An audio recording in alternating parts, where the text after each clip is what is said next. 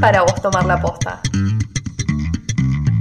Una pregunta que se responde en el azar.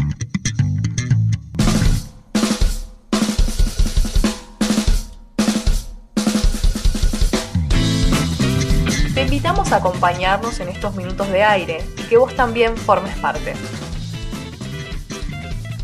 Somos Tomar la Posta, el programa de los y las jóvenes por la memoria.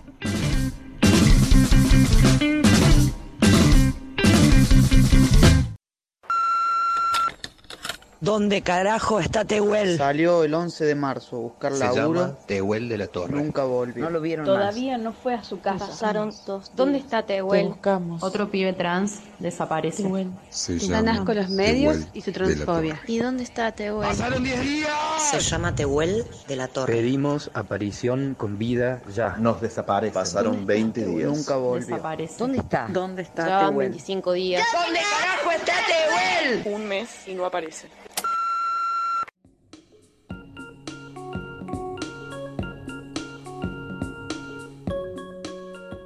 Buenas, bienvenidos a un nuevo programa de Tomar la Posta y como siempre en cada uno de los programas hasta que no aparezca Tehuel nos vamos a seguir preguntando dónde está.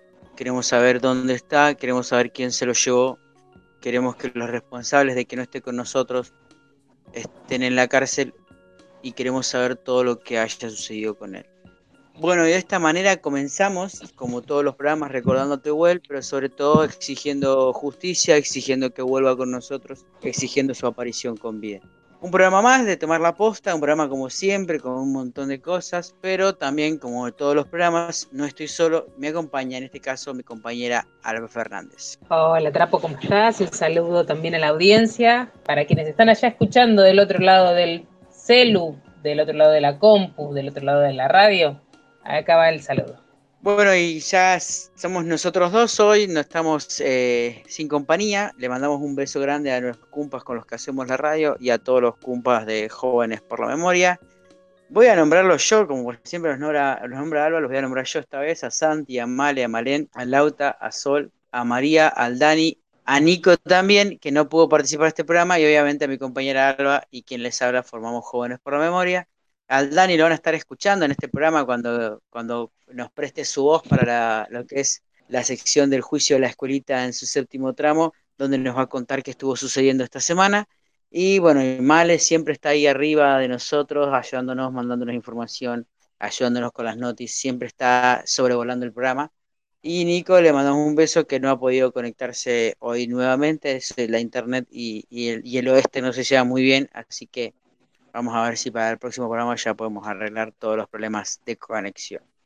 Eso en principio, creo que con esos saludos podemos pasar ya a comentarles a la gente, aparte de eso que yo conté, que es lo, típico que hay en nuestro programa, las noticias, en la parte del juicio y las efemérides. ¿Qué vamos a tener hoy, Alba? Que es una sección que siempre eh, llama la atención y siempre es lindo saber de qué va a tratar.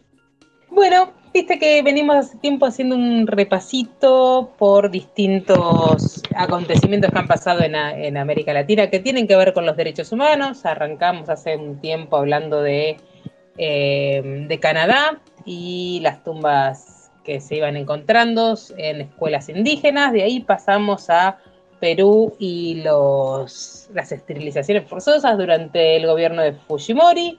De ahí creo que nos fuimos a Sacaba y Sencata, que, eran, que fueron las masacres que cometió el gobierno de Yanine Áñez. Y nuestra última escala fue Haití, donde contamos un poquito, nos fuimos muy, muy, muy lejos en el tiempo y contamos un poco cómo había sido esa primera revolución y única revolución de negros y de esclavos del mundo.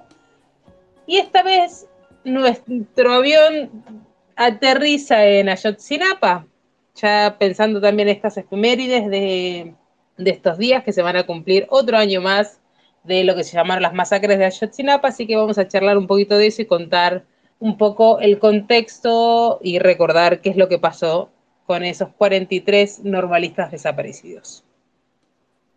Bueno, y con toda esa información no tienen excusas para no quedarse a escuchar este programa. Programa que, como siempre les comentamos, lo pueden escuchar en varias radios a lo largo y ancho de nuestra provincia y de la provincia hermana de Río Negro, como por ejemplo en Neuquén, en La Casita, en Radio Comunidad Enrique Angelelli, donde Pedro, Magín y Gloria siempre están ahí para compartir nuestro programa con la gente que escucha su radio. Nosotros aprovechamos a mandarle un beso.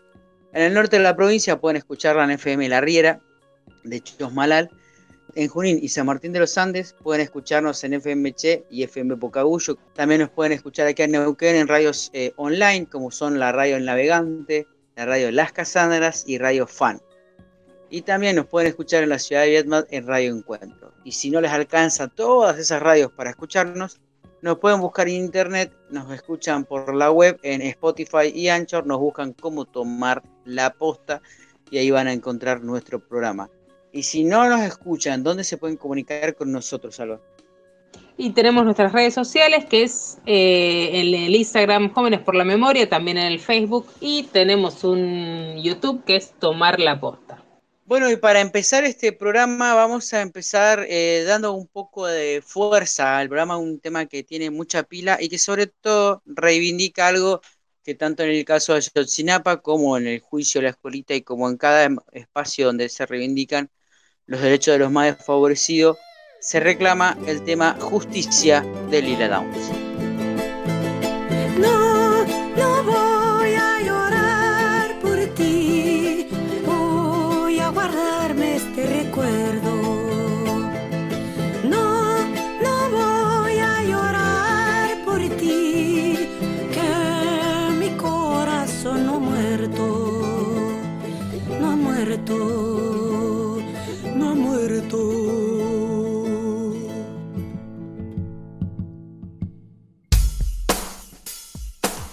Quieren sueños de nuestra tierra o vislumbres de cada guerra, donde los dientes de un zapoteca liberan sueños de mezcal?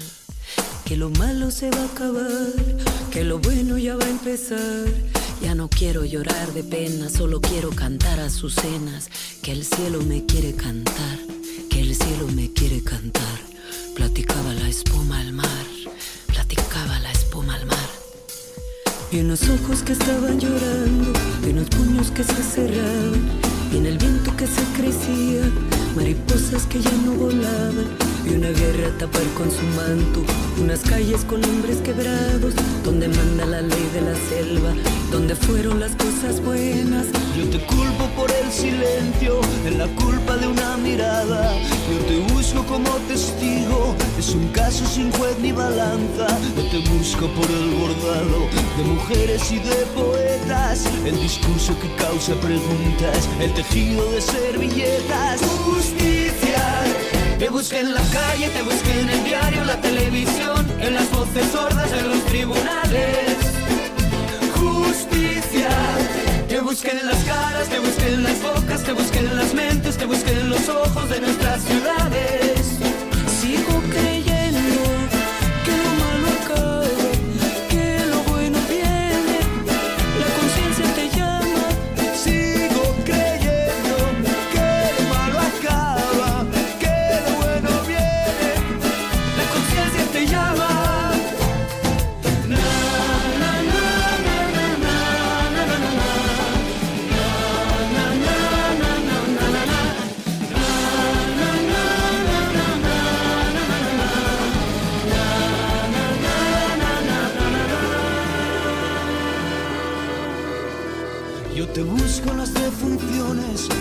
nunca aparecieras, en la mancha de las canteras, la pintura te borraría, pero no borra ni memoria, ni el orgullo ni valentía, ni la voz de las cacerolas, ni la radio de mis vecinas. Como a ciegas vamos tentando que en el odio no hay luz que pase.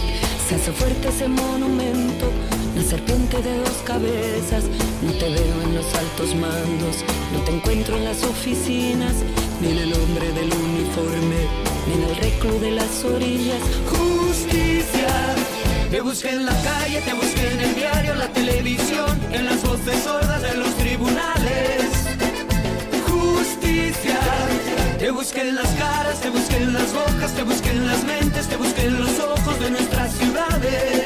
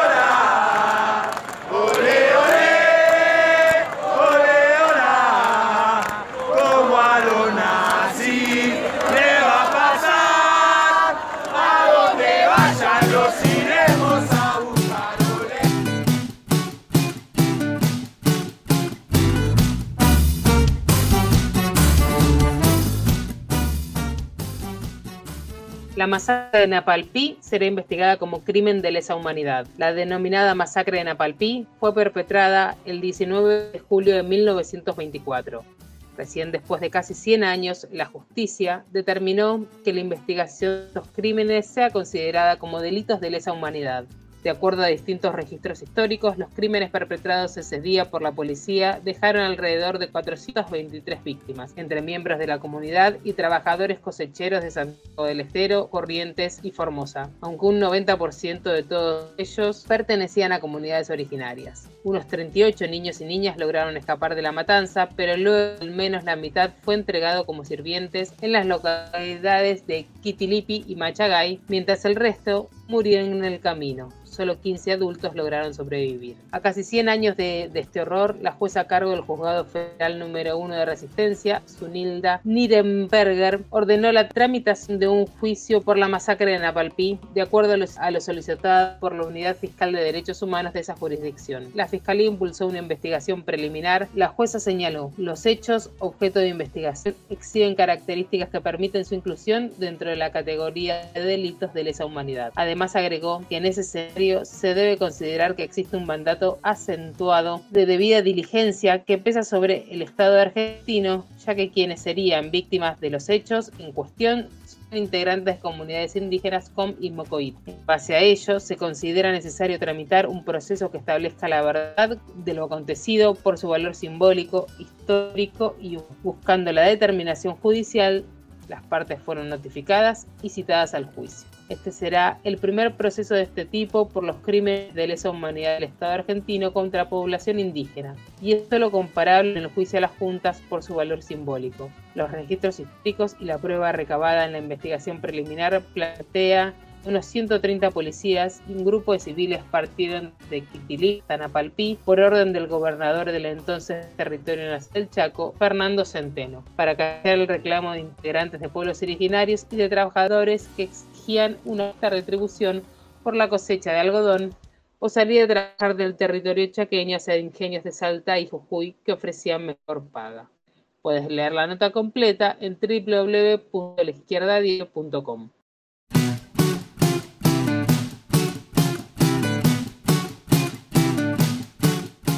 Todavía espero a que llamen a Checolás para que diga qué quiso hacer con aquel papel. Pasaron 15 largos años en los que la causa es un verdadero misterio. Jorge Julio López desapareció dos veces. La primera fue entre el 76 y el 79 durante la dictadura cívico-militar, mientras que la segunda tuvo lugar el 18 de septiembre de 2006, en plena democracia, y tras declarar contra el genocida Miguel Echecolás. Rubén López, hijo del albañil, pese al dolor, permanece enfocado, aferrado a una idea muy clara. ¿Qué pasó con su padre? ¿En dónde está? Aún cuando la justicia no da ni un paso hacia adelante y pareciera no avanzar por intereses políticos, la angustiante lucha continuó. Sus modelos de lucha son las madres y abuelas de Plaza de Mayo. Seguimos como ellas, dice. Tenemos la ilusión de que lo encontraremos en algún momento. El 12 de septiembre de 2021 tuvo lugar una nueva audiencia por el caso de Jorge Julio López y se reprodujo el testimonio que brindó en 2006. Rubén cuenta que fue impactante verlo otra vez y que es la segunda o tercera vez que pasa en el testimonio de su padre en este u otros juicios. En la causa que se caracteriza como presunta desaparición forzada, poco se hizo para profundizar las investigaciones sobre el hecho para que se produzca un cambio de carátula. El Estado siempre fue responsable por omisión, de haberlo cuidado, protegido y prestado todas las herramientas que el Estado tenía a su disposición, hubiera sido diferente. Fíjate que a partir de la desaparición de mi viejo se crea un área de protección de testigos, nos comentaba Rubén. La, justicia se tiene que investigar a sí misma. Los jueces tienen que rendir cuentas también. Cuando nosotros hicimos la denuncia para que se investigara por qué no se lo protegió papá, la denuncia fue rechazada porque se cuidan a ellos mismos. Nos continúa diciendo que y se pueden hacer cosas para dar con el paradero de su padre. Todos vimos en el marco del circuito CAMPS en el año 2014 fue presentado el video de testimonio de mi viejo, Echecolás, ese sátrapa, por no decir otra cosa, tenía un papelito en la mano que decía Julio López desaparecido. Lo mostró para que se viera y para que le sacaran fotos. Nosotros nos presentamos en la fiscalía pocos días después para hablar con el doctor Marcelo Molina, que estaba en ese momento a cargo de la causa. Le dijimos, tráigalo a Echecolás, pregúntele o si querés traerlo y le pregunto yo, Todavía estoy esperando de que me avisen si en algún momento lo van a llamar para preguntarle qué quiso hacer con aquel papel. Echecolás aún tiene incidencia en la policía, lamentablemente. Él se autoproclama como víctima y preso político, y esas declaraciones que hizo fueron reconocidas por la policía bonaerense puertas para adentro. Claro. Podés leer la nota completa en www.eldestapeweb.com.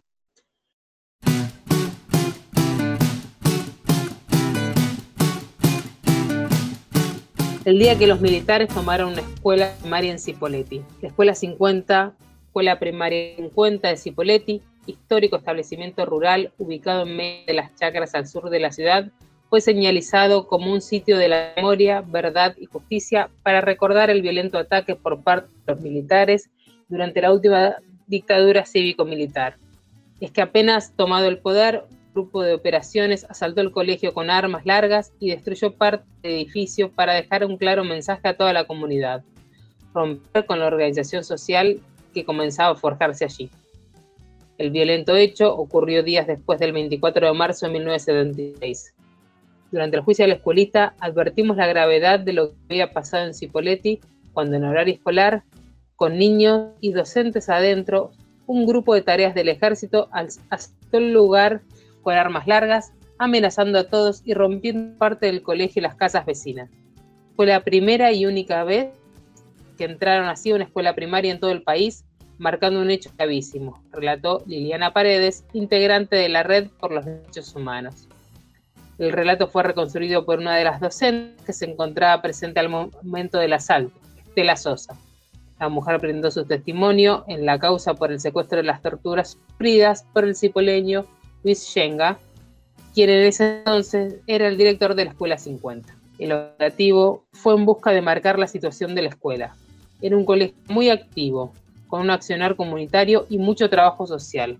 Incluso fue allí donde nace el gremio docente Sunter. Para los militares era necesario disciplinar escuelas y mandar un mensaje a toda la comunidad, explicó la referente de Derechos Humanos de Cipolletti. El edificio fue señalizado como lugar histórico de verdad, memoria y justicia, al igual que se encuentra identificada la comisaría cuarta, donde funcionó un centro de detención ilegal.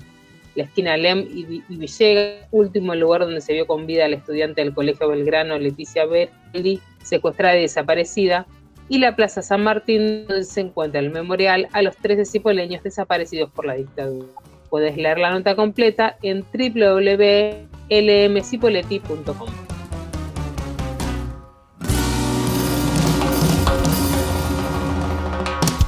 Empieza el segundo juicio por el centro clandestino Virrey Ceballos.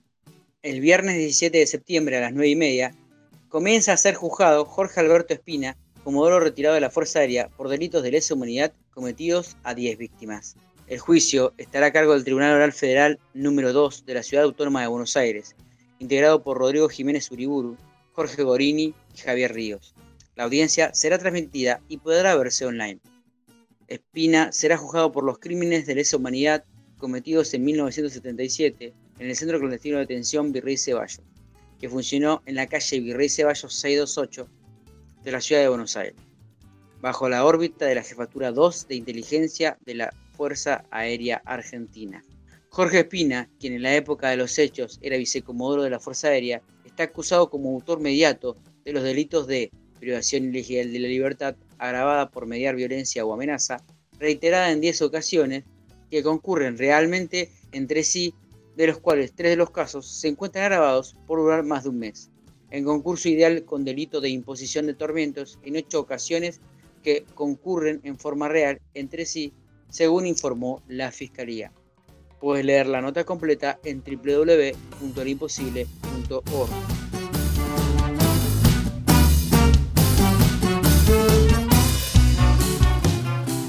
Se cumplieron 16 años de aquel septiembre de 2005 en el que tras el azote del huracán Katrina al sur de Estados Unidos, el propio Fidel preparó y alistó un contingente de 10.000 médicos con el propósito inicial de asistir de manera gratuita al pueblo de Nueva Orleans, afectado por la catástrofe. Sin embargo, la ayuda fue rechazada por el gobierno norteamericano de George Bush. El contingente llamado Henry Reed en memoria del gran joven combatiente norteamericano que murió luchando por la independencia de Cuba. Aquel contingente tendría como objetivo cualquier país que sufriera una catástrofe como huracanes, inundaciones, terremotos y epidemias. A ese contingente no se le permitió entrar en territorio norteamericano, pero unos después, el 8 de octubre de 2005, partió una brigada de 688 colaboradores de la salud a Guatemala que había sido afectada por intensas lluvias y grandes inundaciones.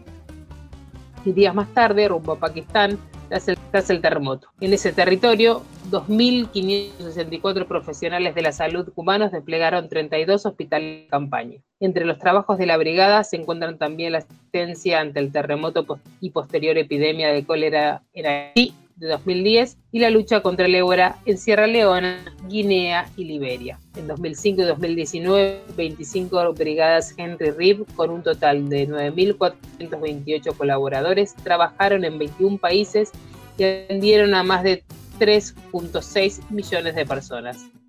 Puedes leer la nota completa en www.nodal.com.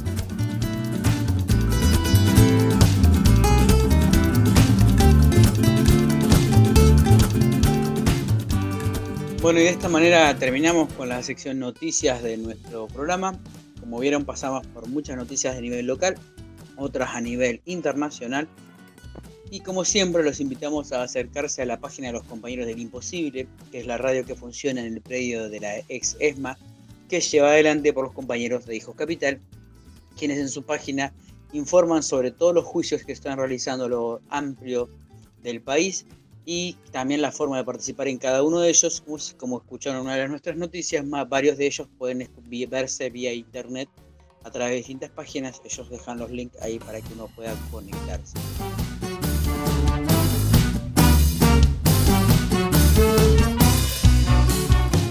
De esta manera continuamos con más Tomar la Posta.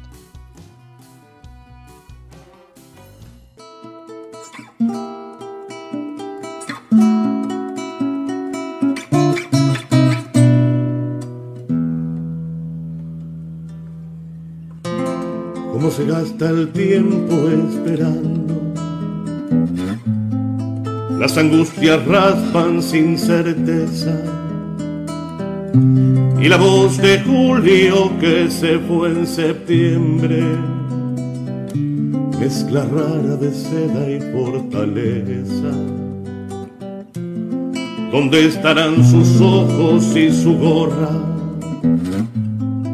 A qué buitre insolente están mirando, en qué pozo absurdo se enterró su aliento.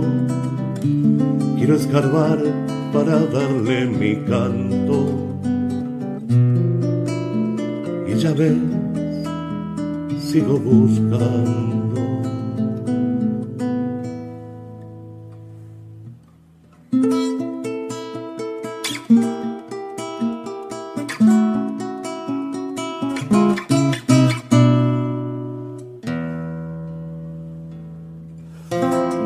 Su boca de valiente envió al cobarde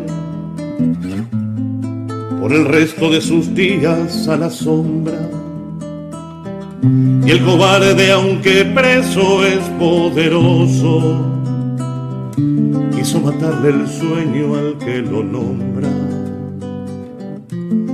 No quiero, no permito, no lo acepto que nos falte este julio en nuestros días, que camine sonriente el asesino, que mi canto sea de muerte y no de vida. Y ya ves, sigo buscando. Y acabamos de escuchar el tema de Alejandro Jusim, Sigo buscando a Jorge Julio López. Los juzga un tribunal, los condena todo un pueblo. Resumen del séptimo tramo del juicio La Escuelita.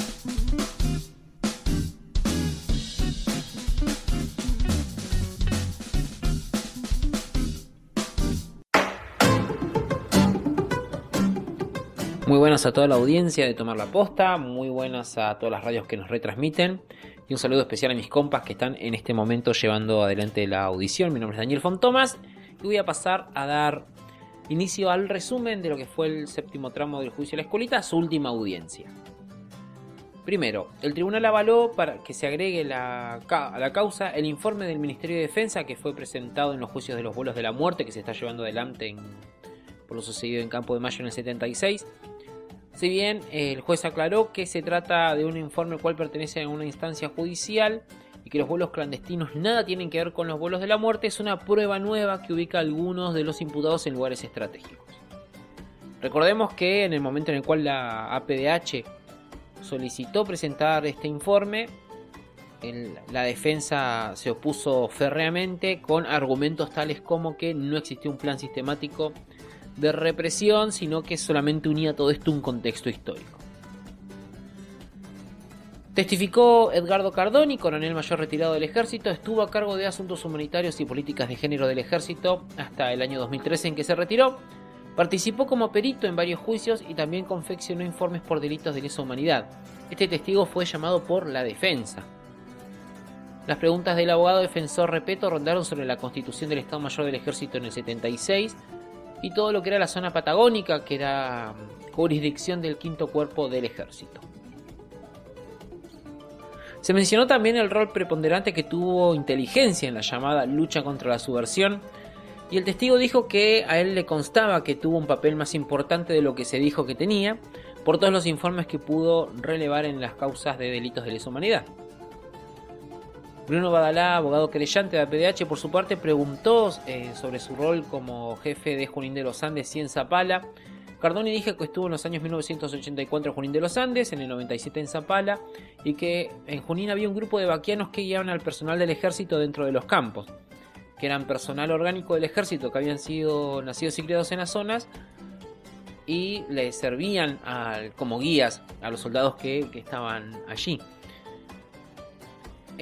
¿Por qué es esto importante? Porque con esta pregunta el abogado Bruno Badalá lo que hace es generar un vínculo directo entre eh, Neuquén y Bahía Blanca.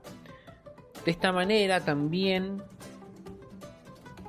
que un coronel retirado, o sea, un oficial de alto rango del ejército, de testimonio confirmando esta unión, fortalece los testimonios de varias, de varias víctimas quienes dijeron haber visto o haber oído a, personas que venían de la zona rural de Junín de los Andes o de la zona cordillerana de Neuquén.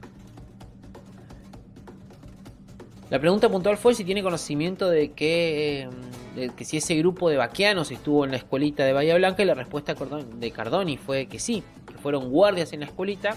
Y bueno, como veníamos diciendo, esto se condice con algunos relatos de testigues que hablan de vaqueanos de Junín que habían sido guardias. Esto es todo lo que tiene que ver puntualmente con las con la última audiencia, ¿no? Fue una audiencia muy cortita, solo, hubo un, solo hubo un testigo, es el último testigo además de la causa. Y ahora comienza una de las etapas más eh, largas con respecto a la duración de las audiencias. Empieza la etapa de indagatorias a las personas culpables. También el tribunal dio lugar a un cronograma tentativo para eh, poder finalizar el juicio antes de que termine diciembre. ¿no? La idea del tribunal es que el eh, no hacer más larga esta situación, no dilatar más la instancia judicial y poder dar lugar a un cierre definitivo a esta causa. Durante los meses de octubre y noviembre se esperan los alegatos e indagatorias y ya se sabe que por lo menos tres imputados van a declarar. Sin embargo, la defensa dijo que eh, este tiempo no era suficiente y que irremediablemente esta, esta instancia del juicio se iba a tener que dilatar mucho más. Así que bueno, el cronograma está, va a ser sometido seguramente a, a nuevas a nuevas modificaciones. que, por lo tanto estaremos atentos, atentas al momento en el que suceda y lo, lo avisaremos pertinentemente. Por mi parte es todo lo que, lo que ha sucedido. Les mando un saludo enorme a, a los compas que están con esta audición adelante, a toda la audiencia nuevamente y escuchamos más Tomar la Puerta. Quiero decirle que este tribunal le ha tocado defender los derechos humanos en la provincia de los derechos humanos, quiero decirle que nuestro director de Derechos Humanos, Jaime de Nevares, dijo, si querés la paz, si querés la paz para tu patria, tenés que pedir verdad, memoria y justicia, que todavía, señores jueces, no sabemos las madres de Neuquén y Alto Valle qué es lo que ha pasado con los que faltan de nuestros hijos.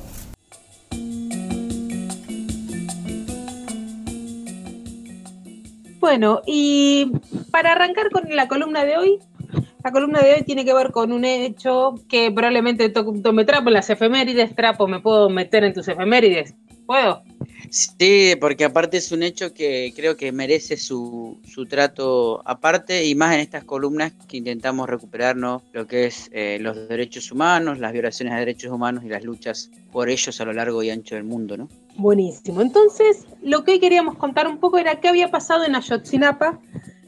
Y para entender Ayotzinapa, estaría bueno primero como pensar algunas cuestiones. Una que son las escuelas normalistas en México. Las escuelas normales son, es lo que para nosotros sería, serían los IFD, donde se estudia para magisterio. Es una, son instituciones muy antiguas, datan más o menos de 1920, especialmente las, eh, no- eh, las normales rurales, que son aquellas escuelas que forman a quienes van a ser los maestros y maestras en las zonas rurales de México. Y son escuelas que tuvieron mucho, mucho empuje durante el gobierno de Lázaro Cárdenas, ahí del año 34 al 40. Y recordemos que Lázaro Cárdenas fue el presidente que eh, propulsó o intentó propulsar una reforma agraria. Y en ese marco, las escuelas, no, las, las normales rurales adquirieron mucha preponderancia. Eso es un primer contexto para entender lo que pasó en, en Ayotzinapa. La segunda es contar que Ayotzinapa en realidad es, es un caserío, digamos, ahí está emplazado el escuela, pero tiene muy poquitos habitantes, son el pueblo en sí apenas ronda los 100 habitantes. Eh, Ayotzinapa está ubicado en el suroeste de, de México, digamos, casi sobre la costa del Pacífico, y está dentro del departamento, la localidad del estado de Guerrero, es una localidad del estado de Guerrero. Ayotzinapa tiene una historia de lucha, de hecho, el 12 de diciembre del 2011, es decir, unos, un par de, apenas unos años antes de la masacre de Ayotzinapa, de lo que conocemos como la masacre de Ayotzinapa, un grupo de estudiantes de, de, esa misma escuela normal va a ir a la capital de Guerrero para pedir que se cumpla un pliego de, de reivindicaciones. Pedían eh, por recursos para, para, su escuela, por las instalaciones, para garantizar los cargos de quienes se egresaban de la escuela y en esa protesta en, el, en la capital de Guerrero va a haber una represión donde van a morir tres estudiantes a manos de la policía. Y es interesante porque esto que vamos a ver que se va a repetir también en, en el caso de Ayotzinapa y también en otros lugares de Latinoamérica, porque en ese momento, en esas protestas del, del 12 de diciembre de 2011, los medios van a decir que en realidad son los estudiantes los que se pelean entre ellos y mueren, y después, unos días después, van a aparecer fotos de policías vestidos de civil disparando a, los estudiantes. Los estudiantes y, y muchas ONGs sobre de derechos humanos van a pedir el juicio político de, del que era en ese momento el gobernador de Guerrero y no, no va a pasar nada. Es decir, ya venía, el normal de Ayotzinapa ya venía con una historia fuerte de militancia, y lo que va a pasar en, en septiembre, a fines de septiembre de 2014, es que los estudiantes se van a organizar para ir a México como hacían todos los años, porque el 2 de octubre se cumplen años de otra masacre, eh, Tlatelolco, perdón, el 2 de octubre del 68, donde en el marco de las huelgas del 68 también hay una, eh, pensemos, época del Mayo francés, eh, es una época de muchas revueltas estudiantiles, México no fue la excepción, México tuvo sus revueltas estudiantiles, y en octubre, en, una, en un mitin, en una organización, en una asamblea de, de estudiantes, eh, ahí en la Ciudad de México, va a entrar la, la, policía y también va a abrir fuego sobre los manifestantes y van, no hay muchas cifras de ese, de ese momento, pero algunos calculan que van a morir entre 300 y 400 estudiantes. Y esa es la masacre que se recuerda todos los 2 de octubre y los estudiantes de Ayotzinapa iban como todos los años a esa conmemoración, lo que hacían era pedir prestados colectivos, hablar con los dueños de los colectivos para ellos, digamos, ponían el combustible, pedirles prestados los micros para movilizarse para México. Y ya precisamente lo que va a pasar como más concretamente en ese 26 de septiembre es que van a llegar hasta la ciudad de Iguala los, estudiantes en la ciudad de Iguala van a conseguir cinco colectivos. Estos colectivos van a salir para como rumbo a la Ciudad de México. Se van a dividir, va a haber un grupo de tres colectivos que salga hacia el norte y un grupo de dos colectivos que salen hacia el este.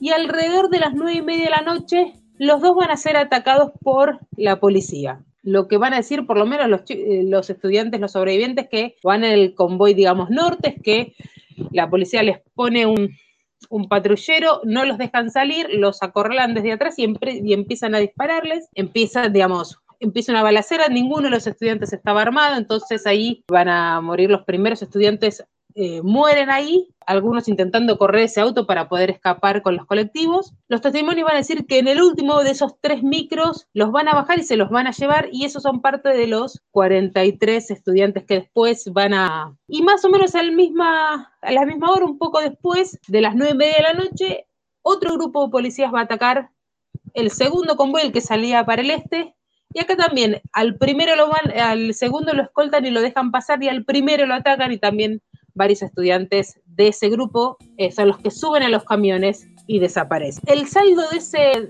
de, esa, de lo que ocurra de esas matanzas van a ser tres estudiantes muertos ahí, un estudiante en estado vegetativo y 43 que desaparecen. Ahí los estudiantes intentan hacer una rueda de prensa, nadie viene a presar eh, en el momento, empiezan a llamar a los medios en el momento que la policía se retira del lugar, llaman incluso a sus compañeros para que viajen, estaban a unos menos de 200 kilómetros de Ayotzinapa, pero van a acusar que la policía no preserva la zona y el gobierno de México ser muy lento, eh, recordemos que en ese momento estaba Peña Nieto en el poder, muy lento para hacer las investigaciones. Para, y tiempo después lo que van a hacer es encontrar a tres personas y bajo el método de torturas los hacen confesar diciendo que, habían sido ellos quienes habían asesinado a los estudiantes la versión oficial es que estas tres personas, que la policía va a entregar a, estas tres personas que son, que van a decir que son miembros de un grupo eh, armado, Guerreros Unidos, y que ellos son los que van a llevar a, los estudiantes a un basura y los van a matar, van a quemar sus cuerpos y van a destrozar los restos óseos y ponerlos en una bolsa. Pero esta es la versión oficial, en realidad lo que, lo que se supone es que la versión oficial va a tapar lo que realmente pasó, los familiares inician una investigación un poco de forma separada y ahí hay varias, hay como dos grandes teorías. Una va a decir que los estudiantes, que dos de los de estos colectivos a los que se habían subido los estudiantes para poder viajar tenían droga, entonces van a decir que bueno, esto es una guerra de entre los carteles de droga. Y después va a haber otra, otra hipótesis que va a decir, no, Ayotzinapa fue siempre un lugar eh, muy político y esto era parte de, de, un intento por silenciar las resistencias campesinas. Esas van a ser las dos grandes hipótesis de lo que pasó en Ayotzinapa. Lo cierto es que todavía no, hay, no se sabe muy bien qué pasó. Se encontraron los restos de algunos normalistas nomás. Y también que en el camino de ir encontrando los restos, fueron apareciendo cerca de la zona varias fosas comunes, clandestinas obviamente, con restos de otras personas que no eran los normalistas. La verdad histórica, como la llamó el gobierno de Peña Nieto a lo que fue la investigación llevada a cabo por la justicia eh, federal, va a intentar establecer esta teoría que vos planteabas, ¿no? La de que hay una lucha entre carteles y que lamentablemente estos 43 asambleístas fueron eh, víctimas colaterales de una lucha entre carteles las investigaciones de los distintos sectores, periodismo, eh, familiares y organismos de derechos humanos, va a terminar recolectando de que el único lugar donde se podría haber realizado una matanza tan eh, grande y que se hayan podido desaparecer los cuerpos son es las instalaciones eh, militares que se encuentran afuera de lo que es la ciudad de Iguala, en donde hay un horno industrial donde se realiza quema por lo general de distintos materiales de bélicos que para evitar mayores consecuencias y entonces eso implicaría necesariamente la participación del ejército en lo que fuera la desaparición de los, de los asambleístas y de los normalistas. Eh, entonces en ese camino ya la trama se complicaría. Eh, la teoría también incluye al municipio de Guerrero, al, a lo que era en ese momento el alcalde de Guerrero y al Estado Nacional como vínculos necesarios para que todo lo que es el manejo de la droga y los distintos cárteles de la zona pueda ser llevado adelante. Algo que no, no cambia en relación a otros lugares de México donde el vínculo Estado, eh, ejército y carteles de droga está tan entrelazado. En este caso particular, estas personas que aparecen eh, confesando el crimen de los, de los normalistas también son personas que pues después de un año de estar encerrados van a confesar públicamente que habían sido torturados y que a su familia se les había pagado para que ellos se declararan culpables de, de, aquella, de, de aquel hecho.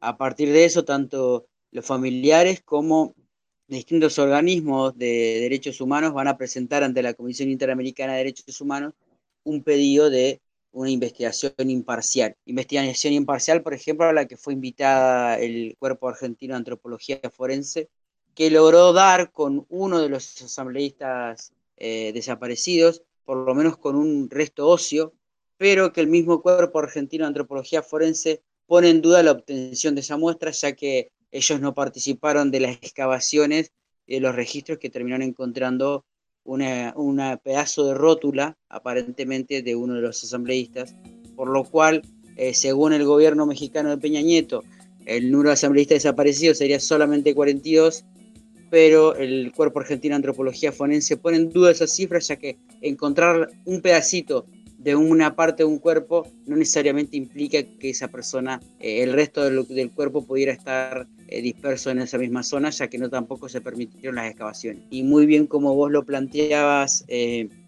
Alba, el Cuerpo Argentino de, Antropología Forense descubrió 53 cuerpos en la zona de Guerrero, en distintas fosas comunes, ninguno de ellos de los 43 asambleístas desaparecidos, pero muchos de ellos, se sabe, vinculados con el accionar de los distintos carteles de droga que funcionan en la zona. Sí, y acá agregaría también un dato más que se va a repetir en, en estos casos, es que muchos medios de comunicación empezaron a decir, una vez que aparecen, una vez que desaparecen estos normalistas, estas, teorías de que en realidad eran normalistas, eran narcotraficantes, que estaban infiltrados, como siempre, digamos, este accionar repetitivo de los medios de comunicación acusando a las víctimas de, bueno, de delincuentes, que también sea bastante en México. Sí, y por ahí eh, una de las últimas noticias que hemos tenido sobre este caso es que hace muy poco, de hecho hace menos de dos semanas, desde México se ratifica frente a la Comisión Interamericana de Derechos Humanos la continuidad de las investigaciones a través de expertos y, el pedido de colaboración a la Comisión Interamericana de Derechos Humanos de la OEA seguir investigando la desaparición de estos 43 estudiantes. Además, bueno, se han hecho,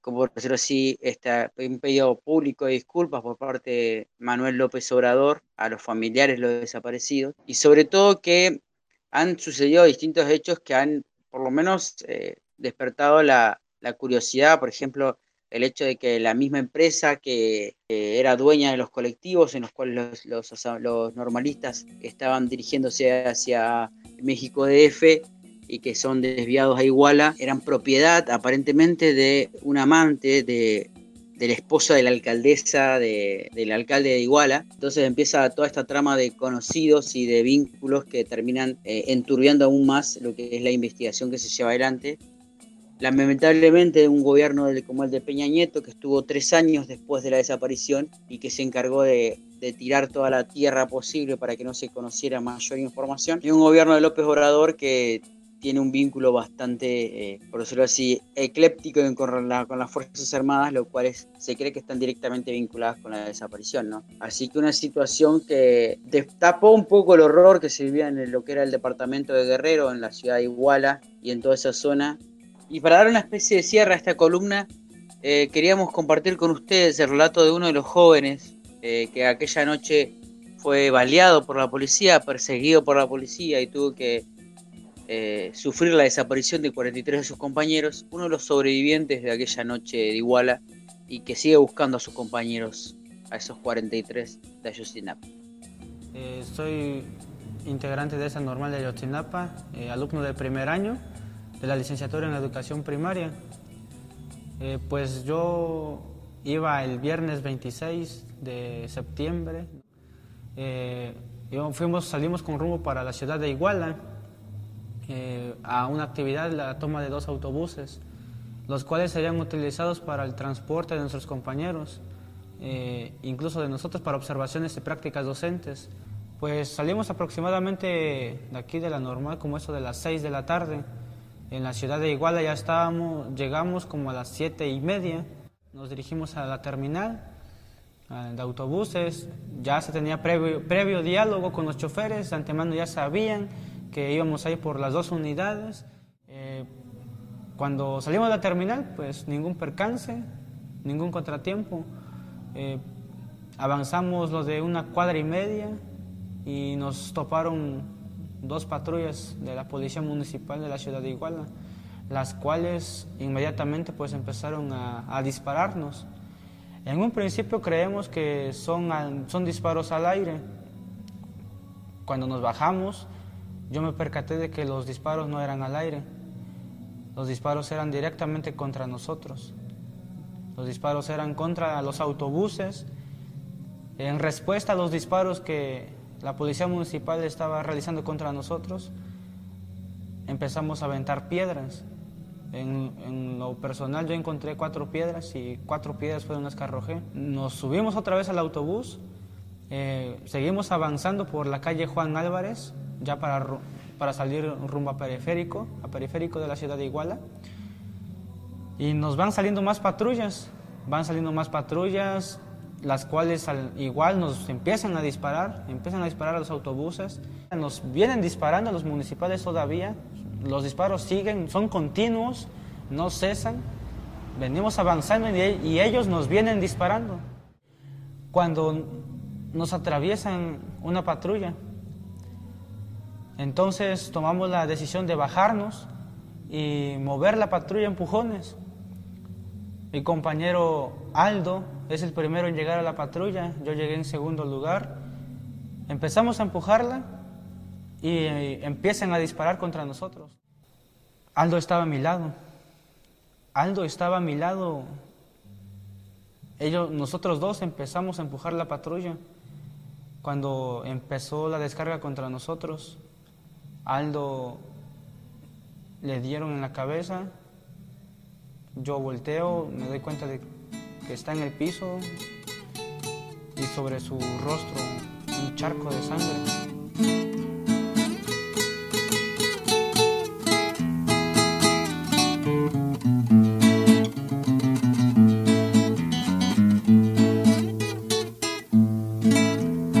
Ando buscando a mi hijo, dígame si usted lo vio.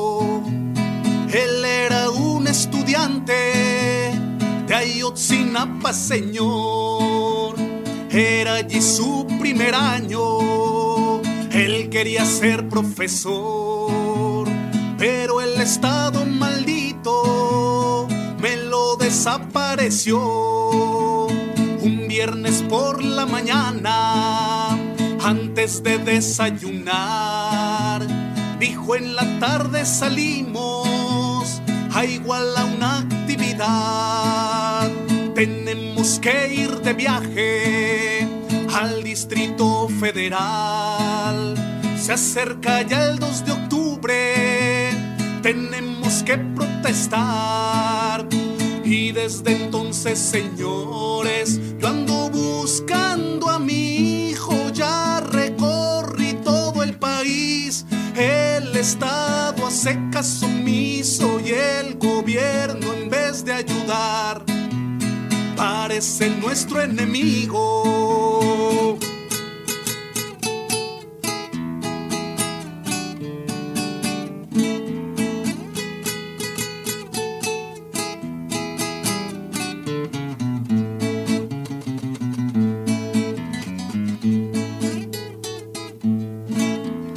Marchamos echando gritos por las calles del país. Piden que nos resignemos que ya no van a venir. ¿Cómo es posible, señores, semejante declaración? Si vivos se los llevaron, porque la resignación? Cerramos ya la autopista, bloqueamos la federal y así nos llaman bandidos porque hemos de protestar. Como les digo, señores, yo ando buscando a mi hijo, no me importan las calumnias, menos los calificativos, llegaremos a la verdad, no importa cuál sea el camino.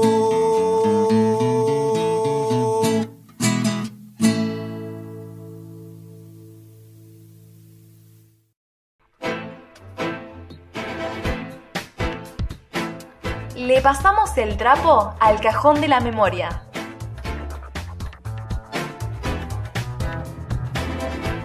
Bueno, y escuchamos recién el, al tema de Hasta Encontrarte de Lenin Fernández, que tiene mucho que ver con lo que fue nuestra anterior columna de Achotzinapa. Recordarnos, ya que la trabajamos mucho con la columna, que un 26 de septiembre, eh, después de un ataque brutal de la policía, eran desaparecidos 43 asambleístas de la localidad de Ayotzinapa, en la ciudad de Iguala. Todavía no se sabe nada de ellos, todavía los siguen buscando y desde tanto de la Comisión Interamericana de Derechos Humanos, el, pueblo mexicano, pero sobre todo sus familias y los distintos organismos estudiantiles y derechos humanos, siguen una lucha eh, infructuosa hasta el momento por la aparición con vida de estos 43 compañeros. Continuando con, las efemérides, también lamentablemente tenemos que hablar de otra desaparición, en este caso la segunda desaparición de Jorge Julio López, se produció el 18 de septiembre del 2006, eh, un día antes de lo que iba a ser la sanción del juicio de, eh, contra eh, Miguel Echecolás, entre otros casos, ¿no? por lo que había sido la primera desaparición de Jorge Julio López en el, en el 76. Ese 18 por la mañana, eh, alguien pasó por la casa, se cree que alguien pasó por la casa de Jorge Julio López, lo secuestraron de su propia casa y de ese momento no se sabe nada una causa que continúa en la más absoluta y completa impunidad y que no ha avanzado nada desde aquel, desde aquel 2006, ya que desde la justicia se han encargado de no avanzar eh, la investigación. Escuchábamos también en la sección noticias de este programa lo que era la voz del hijo de López, Rubén, que contaba ¿no? todas las cosas que intentó impulsar en la causa y que ninguna se llevó adelante. Aún la carátula de la causa sigue siendo con presunta desaparición forzada y la policía bonaerense eh, fue a apartar la investigación, pero es una de las principales sospechosas de su desaparición. Eh, hay un consenso entre los distintos organismos de derechos humanos y miembros de la justicia de que Ashlanian es uno de los principales incurridores y que el jefe, el ex jefe de la policía bonaerense, Miguel Echecolás, tiene un vínculo muy cercano con esta persona. Lamentablemente, seguimos hoy, 15 años después, preguntándonos dónde está Jorge Julio López.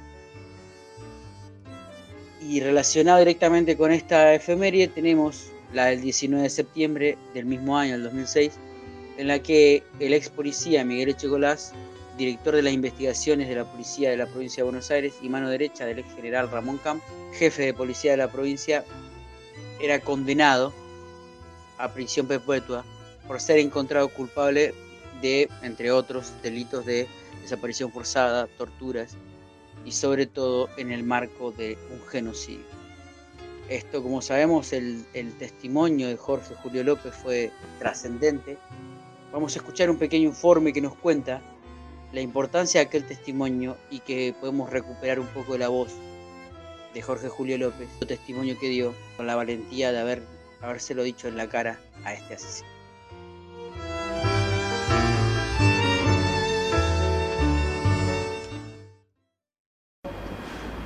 Julio López es un hombre que encarna la consigna de memoria, verdad y justicia y que se sobrepone a varios silencios a los que es sometido. Soy Miguel Graciano, periodista de La Plata, autor del libro En el cielo nos vemos, la historia de Jorge Julio López. Por un lado un silencio familiar de una familia que no quería saber lo que había pasado en los eh, centros clandestinos y por otro lado un silencio social que tiene que ver con este, las leyes de la impunidad. Y es un hombre que pese a eso trabaja todo el tiempo por mantener eh, despierta y viva su memoria, que escribe, este, para recordar lo que pasó y dejar testimonios. Y finalmente se encuentra con la posibilidad de hablar ante la justicia. Yo soy Carlos Rosansky, soy juez de Cámara Federal. En alguna medida recordó que aquellos delitos de extrema gravedad que sucedieron en la República Argentina sucedieron porque se daban condiciones que los permitían, que los juicios se comenzaban en ese momento porque había y hay condiciones que los permiten, pero que también hay una serie de fantasmas que hay que ser muy cuidadosos en analizar. Hoy por hoy López es víctima de una segunda desaparición forzada. Es, muy difícil eh, cuando la justicia no ha logrado nada, porque la justicia respecto a la desaparición de López no logró nada. Ha sido un fracaso absoluto de la justicia. La desaparición de López vuelve a abrir el debate sobre los desaparecidos en democracia, porque el suyo es un caso muy particular y tal vez único en el mundo de una persona que sufre dos veces eh, la desaparición forzada y las dos veces este, con intervenciones o sospechas, por lo menos la segunda, de que intervinieron este, organismos estatales o instituciones.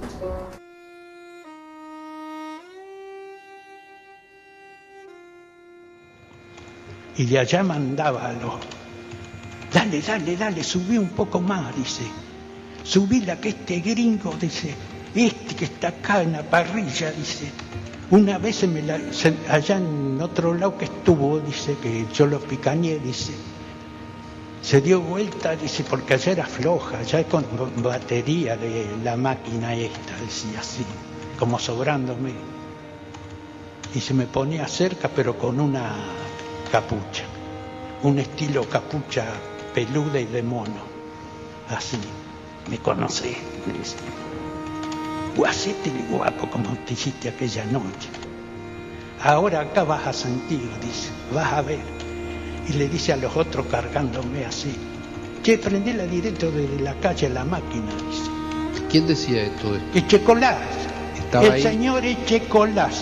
Él es el que decía todo lo que está contando usted ahora. Todo. Cuando yo le digo, sí, sí, está bien lo que usted dice, primero, guacho, gringo, guacho de mierda, gallego, qué mierda sos, decime señor, señor de comisario, y me hace así.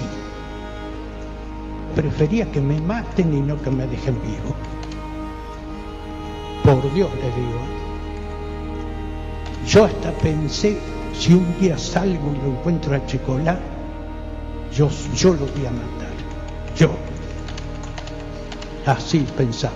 Y después digo, puta, y si lo mato y que voy a matar una porquería de esa. Un asesino serial.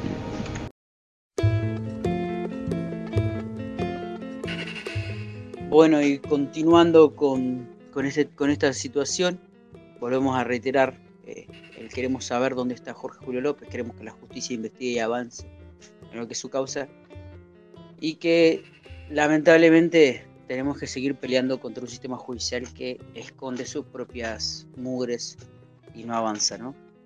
Otra de las efemérides que tenemos para este programa también tiene que ver con la búsqueda de justicia y con la investigación de las desapariciones, ya que el 20 de septiembre de 1984 la Comisión Nacional sobre la Desaparición de Personas, la CONADEP, entregaba al presidente Raúl Alfonsín el informe que tras nueve meses de investigación documentaba la existencia de por lo menos 340 centros clandestinos de detención y, recopilaba los testimonios de distintos casos de desapariciones. Testimonios de familiares, testimonios de sobrevivientes que tuvieron contacto con, con aquellos desaparecidos. El informe se va a conocer eh, para la historia argentina con el nombre de Nunca Más. Escuchamos la voz de Osvaldo Soriano al presentarle el informe al presidente de la Nación.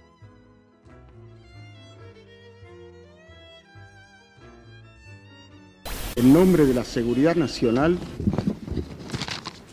miles y miles de seres humanos, generalmente jóvenes y hasta adolescentes, pasaron a integrar una categoría tétrica y fantasmal, la de los desaparecidos, palabra triste privilegio argentino, que hoy se escribe en castellano en toda la prensa del mundo. Con tristeza, con dolor, hemos cumplido la misión que nos encomendó en su momento el presidente constitucional de la República, entendiendo que no podrá haber reconciliación sino después del arrepentimiento de los culpables y de una justicia que se fundamente en la verdad. Las grandes calamidades son siempre aleccionadoras y sin duda el más terrible drama que en toda su historia sufrió la nación durante el periodo que duró la dictadura militar servirá para hacernos comprender que únicamente la democracia es capaz de preservar a un pueblo de semejante horror, que solo ella puede mantener y salvar los sagrados y esenciales derechos de la criatura humana. Únicamente así podremos estar seguros de que nunca más en nuestra patria se repetirán hechos que nos han hecho trágicamente famosos en el mundo civilizado. Aquí le vamos a entregar, señor presidente. Lo que ustedes han hecho ya ha entrado en la historia de nuestro país. Constituye un aporte fundamental para que de aquí en adelante los argentinos sepamos cabalmente, por lo menos, cuál es el camino que jamás deberemos transitar en el futuro, para que nunca más el odio, para que nunca más la violencia perturbe, conmueva y degrade a la sociedad argentina.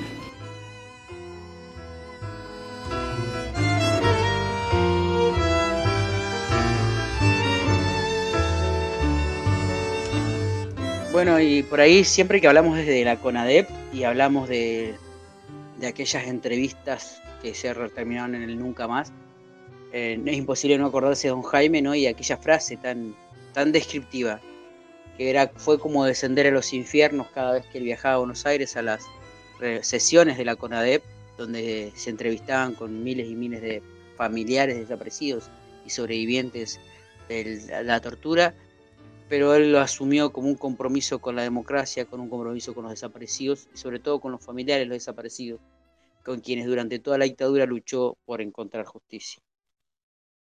Bueno, y continuando con otra de las efemérides, todos los 23 de septiembre se celebra internacionalmente el Día Mundial contra la Explotación Sexual y la Trata de Personas.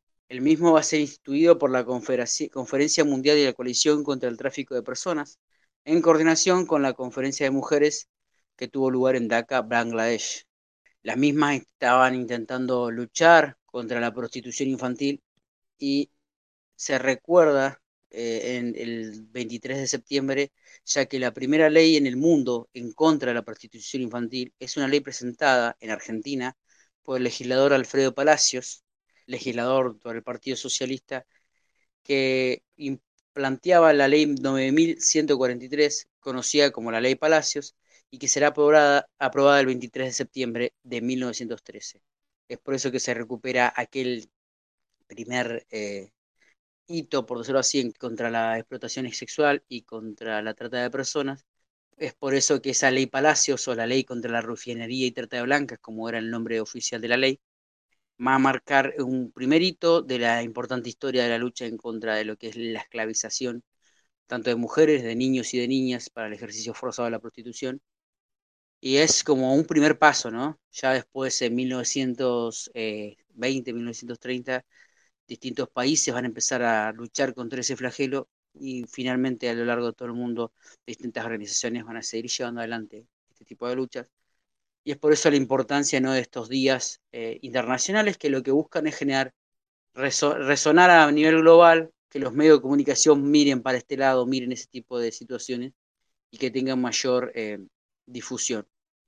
Recordar que en el 2008 se va a promulgar la ley en Argentina 26.364 para la prevención y sanción contra la trata de mujeres. Esta ley va a ser principalmente eh, acompañada y llevada adelante por Susana Trimarco, madre de Marita, que fue capturada y desaparecida, que es parte de una red de trata de mujeres, que su madre desde ese momento va a salir a buscarla por todos lados y en ese camino va a liberar muchísimas mujeres a lo largo y ancho de este país que han sido víctimas de la trata de mujeres. También en 2012 se, se promulga una nueva ley que en este caso que amplía la legislación y permite no solamente penas más severas a quienes llevan adelante este tipo de prácticas, sino que además promueve la creación de casas de ayuda a las víctimas de trata de personas y sobre todo la posible reinserción de, este de esas chicas que han estado, tanto tiempo eh, recluidas, ¿no? Bueno, y, con, y en otra de las efemérides, también un 23 de septiembre, pero en este caso de 1947, se promulgaba la ley 13.010, que instituye el voto femenino obligatorio tras las distintas gestiones y la, y la enorme lucha del movimiento feminista en toda la Argentina. Vamos a escuchar un pequeño informe que nos cuenta cuáles fueron aquellos hitos que fueron desembocando en la sanción de esta ley. Las mujeres fueron excluidas sistemáticamente de la participación democrática hasta la promulgación de la ley de voto femenino en 1947. Queda aprobada por unanimidad. La participación de Eva Perón fue tan decisiva que durante mucho tiempo se conoció la ley como Ley Evita. Recibo en este instante de manos del Gobierno de la Nación la ley que consagra nuestros derechos cívicos y la recibo ante vosotras con la certeza de que lo hago en nombre y representación de todas las mujeres argentinas.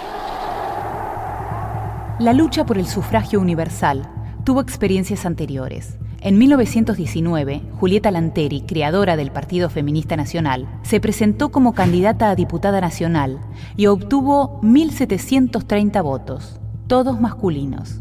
Sin embargo, su postulación no fue legalizada. Así pues, cuando vi anunciada la candidatura de la doctora Lanteri, resolví investigar caso por caso la opinión personal de la mayor parte de los hombres que conozco.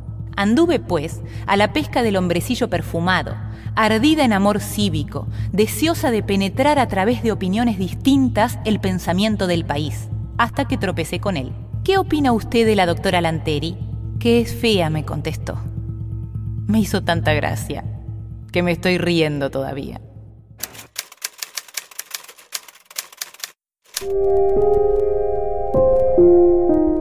La ley de voto femenino sancionada en 1947 se hizo efectiva en las elecciones presidenciales de 1951. Las mujeres participaron por primera vez en elecciones abiertas. Resultaron elegidas seis senadoras y 23 diputadas.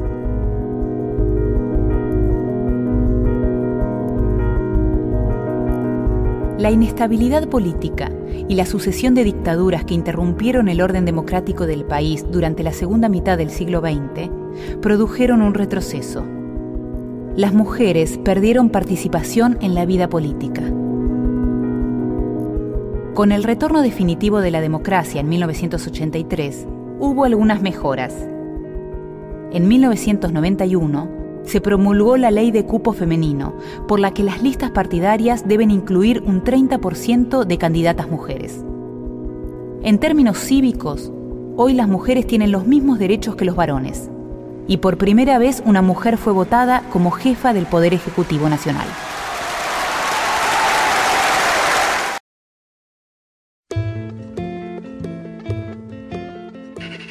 Como bien el informe rescataba ¿no? la, figura de Julieta Lantieri, la, figura de Alicia Moro de Justo, y entre ellas muchas más que dieron esta lucha para que finalmente en el 47, de la mano de Eva Perón, se pudiera conseguir esta ley que permitiría que en las elecciones presidenciales del 51 todas las mujeres de la Argentina, o por lo menos su enorme mayoría, pudiera eh, votar en esas elecciones.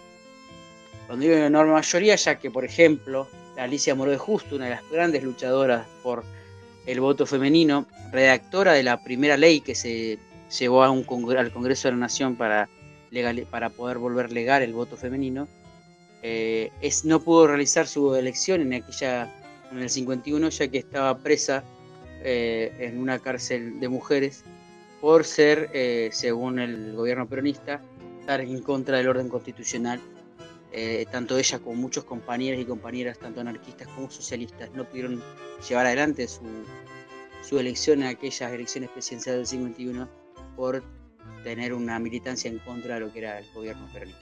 Pero más allá de todo eso, recordar el- el- la ley de voto femenino, recordar la lucha de las mujeres en nuestro país y sobre todo recordar que es el primer paso de un largo camino que aún siguen dando nuestras compañeras. Y finalmente la última de las efemérides que tenemos para este programa es quizá una cuestión más literaria, además que, intenta recordar y aprovechar que en septiembre es un mes bastante fuerte para nuestro país hermano, Chile. El 23 de septiembre de 1973 fallecía en Santiago el poeta, diplomático y político chileno Pablo Neruda, eh, en un avanzado cáncer de próstata. Va a perder la vida aquel fuerte militante político del socialismo chileno, un gran poeta de, nuestra Latinoamérica, que entre sus distintas obras eh, tiene Confieso que he vivido, Las memorias de Isla Negra, La Mañana, su libro 20 poemas de amor y una canción desesperada. Y queremos invitarlos a escuchar el poema Los enemigos, que recupera un poco de la memoria de aquel Chile convulsionado y sobre todo el rol que le toca al enemigo a la hora de, la lucha política que se llevó adelante en aquel vecino país.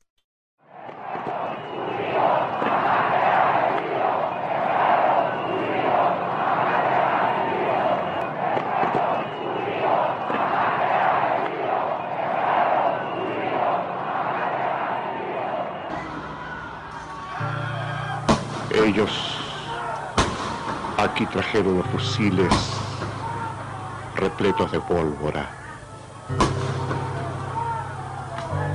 Ellos mandaron el acervo exterminio. Ellos aquí encontraron un pueblo que cantaba, un pueblo por deber y por amor. Y la delgada niña cayó con su bandera y el joven sonriente rodó a su lado herido. Y el estupor del pueblo vio caer a los muertos con furia y dolor. Entonces, en el sitio donde cayeron los asesinados, bajaron las banderas a empaparse de sangre para alzarse de nuevo frente a los asesinos. Por estos muertos, nuestros muertos, pido castigo. Para los que de sangre salpicaron la patria,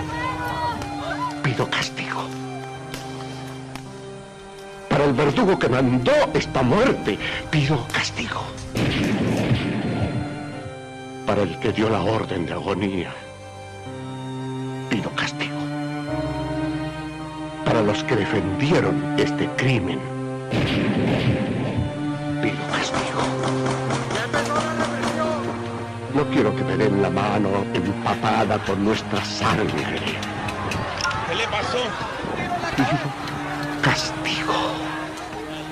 No los quiero de embajadores, tampoco en su casa, tranquilos. Los quiero ver aquí, juzgados, en esta plaza, en este sitio.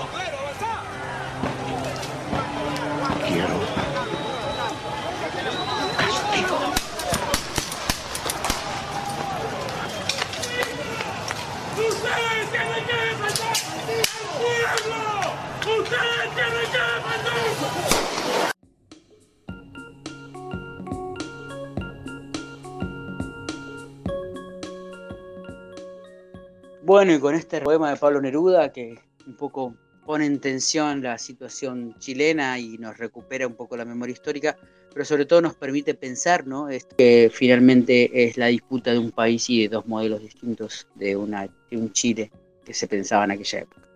Y con esta última efeméride terminamos, vamos terminando la sección efemérides, obviamente, y vamos terminando el programa de, nuestro- de este día de hoy. Compañera Alba, ¿alguna reflexión, algo que quiera agregar a lo que ya he dicho? Eh, sí, quería recomendar un poco si, si les interesó el tema de Ayotzinapa. Hay un documental muy lindo, yo lo pude ver en Netflix, pero creo que también se puede ver en YouTube, que es Ayotzinapa, El Paso de la Tortuga. Es muy interesante para ver con muchos testimonios de, de estudiantes. Así que el recomendado para esta semana. Y con esta recomendación también empiezo a despedirme. Hoy tuvimos un programa muy cargado con notis, así que bueno, eso, nos veremos la semana que viene en este mismo horario y en este mismo canal, podríamos decir. A ver, a mí me encanta ese, me encantó ese documental. Está en YouTube, lo pueden ver. También creo que hay algún otro documental también en Netflix. Es un tema muy interesante y un tema que tiene muchas aristas, así que es lindo poder informarse sobre el mismo. Y yo también me despido. Le mandamos un saludo a los compañeros que hacen la radio con nosotros, a Dani, a Male y a Nico. Un beso grande para vos, gracias por acompañarme, Alba, y aprovecho también para saludar a los compañeros de la radio comunidad Enrique Angeleli, Pedro, Magín y Gloria, y en ellos saludar a todos los cumpas de las distintas radios que retransmiten nuestro programa, que nos acompañan a llevar adelante la noble tarea de realizar comunicación popular.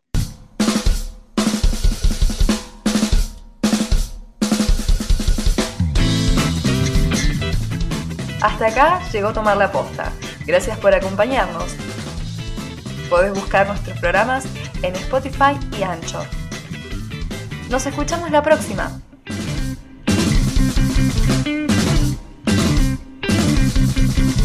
Son jóvenes y tomen en serio la posta.